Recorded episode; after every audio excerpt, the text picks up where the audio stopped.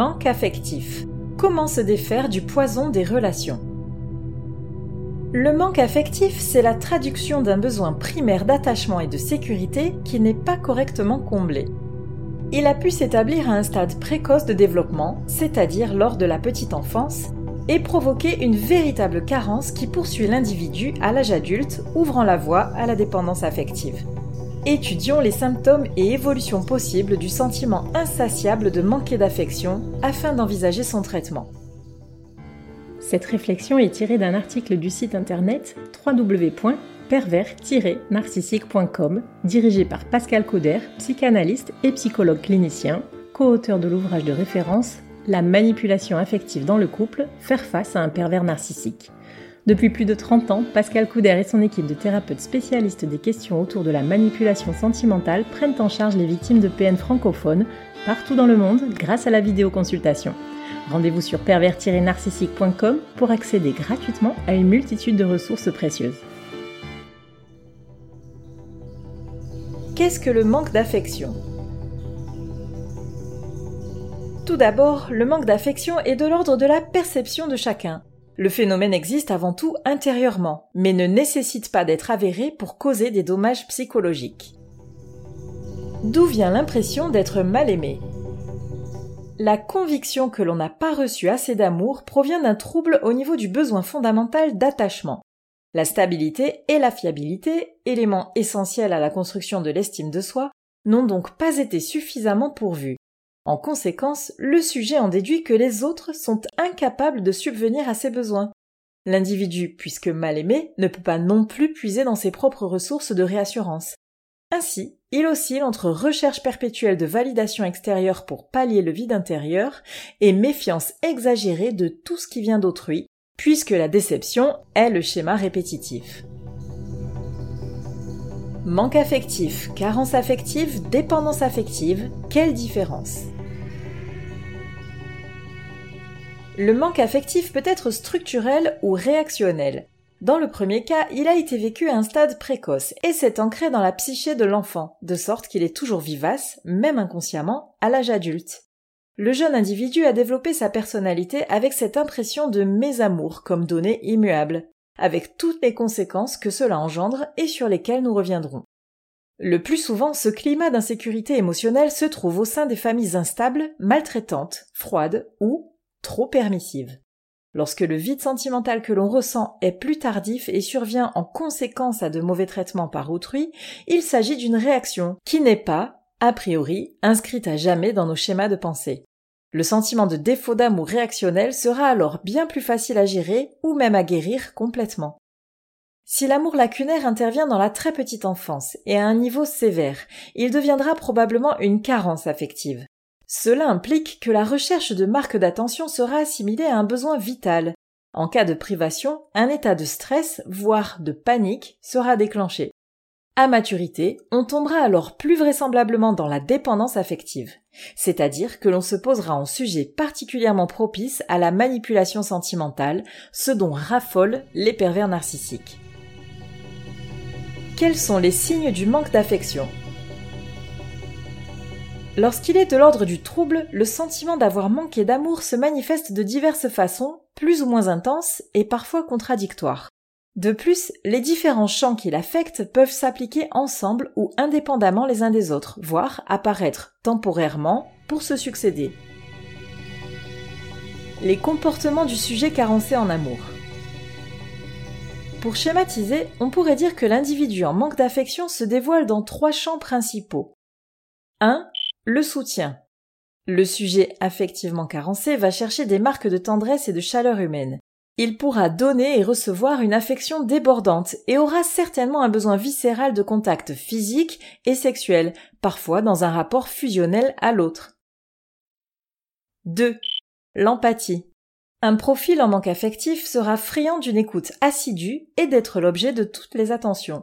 Il montrera une envie irrépressible d'instaurer un climat de confiance et appréciera particulièrement le partage d'état d'âme dans une sorte de connexion quasi spirituelle. 3. La protection. Tout individu en défaut d'amour cherche à être protégé. Cela pourra consister en la recherche de conseils et d'avis.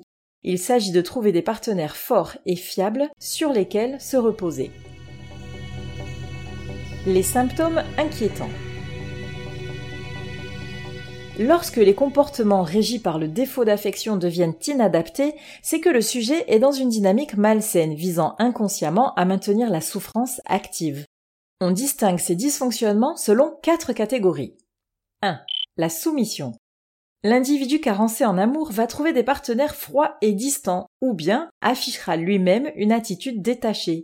Il pourra également se laisser porter par les décisions des autres, sans exprimer ni initiative ni besoin. Il s'enlise ainsi dangereusement vers un découragement des autres, ce qui renforcera à terme sa certitude que l'abandon est inévitable. 2. L'abnégation. Pour se faire aimer, celui qui doute de sa propre valeur pourra céder à l'assujettissement. Non seulement il tâchera de ne pas faire de vagues, mais il n'hésitera pas à sacrifier ses désirs pour se mettre au service des autres. Le surcontrôle émotionnel qu'il s'impose afin de ne jamais amener de négatif dans ses relations étouffe ses aspirations profondes et relève de la stratégie. 3. L'évitement. La personnalité en manque affectif pourra se surprotéger en adoptant un comportement de fuite des relations intimes et d'isolement. Il pourra s'agir d'un profil se définissant comme autosuffisant, parfois affichant la façade d'une grande force de caractère, la méfiance est le fil rouge de ses relations interpersonnelles. 4. La compensation. Pour calmer le stress de se sentir mal aimé, l'individu pourra opter pour une attitude grandiloquente, voire narcissique. Exprimant des droits personnels exagérés, il sera dans l'agression ou la contre-attaque. La mise à l'épreuve, les crises et la jalousie font partie du panel des coups d'éclat de ce type de profil. Les pensées du sujet en manque affectif. Ce qui caractérise le plus les personnes carencées en amour, c'est la dichotomie que l'on retrouve d'un cas à l'autre et parfois même chez un seul sujet. Ce sont des personnalités extrêmement chaleureuses ou bien froides comme des pierres, intenses ou inertes, envahissantes ou effacées. Et que dire de leur relation de couple? C'est tout ou rien, soit on vit l'histoire à fond, soit on se sépare. Il n'y a pas de demi-mesure. D'un extrême à l'autre, il semblerait qu'il s'agisse avant tout de pousser à bout le partenaire, soit pour maintenir le sentiment que les autres ne donnent pas ce qu'il faut, soit pour obtenir la preuve d'affection tant recherchée, du moins temporairement, jusqu'à ce que l'angoisse revienne. Parmi les phrases typiques qu'un tel sujet peut formuler, on retrouve Je n'ai pas reçu assez d'amour ou d'attention. Personne ne me comprend ou ne veut m'aider. Personne n'est à la hauteur. Je n'intéresse personne si ce n'est par intérêt. Ces pensées témoignent d'une forme d'inadéquation sociale et d'une difficulté à se lier aux autres. Comment remédier à cette situation? Comment sortir du manque affectif et ne plus laisser ses relations être polluées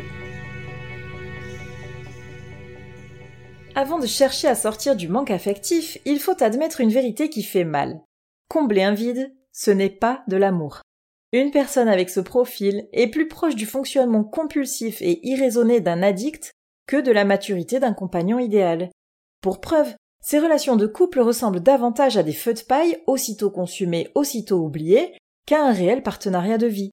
Aimer, c'est respecter l'autre et ses besoins, comme la liberté, mais aussi nourrir le lien qui unit deux êtres par le partage d'expériences et l'entraide.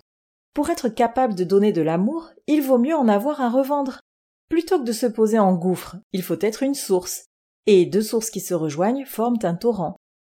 Ces principes sont simples, et pourtant, ils nécessitent un profond travail sur soi, ses blessures du passé et la découverte de ses aspirations les plus fondamentales. Ce chemin vers sa véritable identité commence obligatoirement par la reconnaissance de la légitimité de sa souffrance. Pour casser le schéma des relations amicales, familiales ou amoureuses dysfonctionnelles, l'introspection est de mise, afin d'envisager de se reconstruire sur des bases saines. L'accompagnement thérapeutique, éventuellement à distance, reste le meilleur moyen d'accéder à votre enfant intérieur, ce moi véritable qui ne demande qu'à faire émerger votre identité propre et libérer votre plein potentiel d'épanouissement. En d'autres termes, pour aimer et être aimé sincèrement, commencez par vous aimer vous-même. Le manque affectif, c'est le caillou dans la chaussure de toutes vos relations interindividuelles. Vous faites des efforts, vous pensez que cette fois-ci sera la bonne, et pourtant, sans le savoir, vous contribuez vous-même à saboter les duos que vous formez avec vos amis, collègues ou membres de la famille. Vous pourrez changer de chaussure autant de fois que vous le voudrez, c'est contre votre pied que le caillou est niché. Ce vide intérieur que vous ressentez, c'est le poison de vos liens affectifs. Vous ne trouverez l'apaisement que lorsque vous parviendrez à le combler vous-même, éventuellement avec l'aide d'un psy spécialiste des relations toxiques. Puisez en vous cette abondance d'amour que vous méritez, et votre rapport aux autres en sera à jamais changé, pour le meilleur.